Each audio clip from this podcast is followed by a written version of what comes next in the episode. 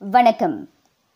நாட்டில் நேற்று புதிதாக பத்தாயிரத்து நூற்று எழுபத்தி ஏழு பேருக்கு கோவிட் நைன்டீன் கிருமி தொற்று உறுதிப்படுத்தப்பட்டது.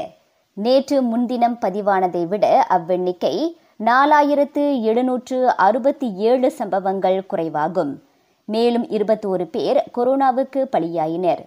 இதனிடையே பதினைந்தாயிரத்து நூற்றுக்கும் மேற்பட்டோர் அக்கிருமி தொற்றிலிருந்து குணமடைந்தனர்.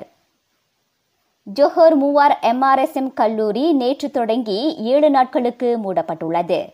அக்கல்லூரியைச் சேர்ந்த முப்பது மாணவர்களுக்கு கோவிட் நைன்டீன் பீடித்துள்ளதே அதற்கு காரணம்.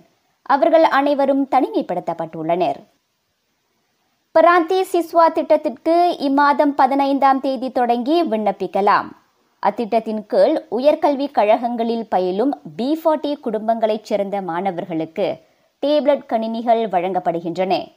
ஜூன் மாதத்தின் இரண்டாம் வாரத்தில் அவை விநியோகிக்கப்படும் என எதிர்பார்க்கப்படுவதாக தொடர்பு பல்லூடக அமைச்சு தெரிவித்தது.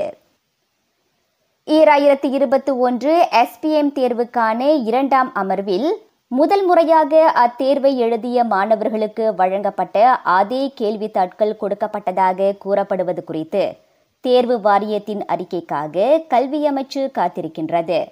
அந்த அறிக்கை கிடைத்த பிறகே மேல் நடவடிக்கை எடுக்க முடியும் என அது தெரிவித்தது.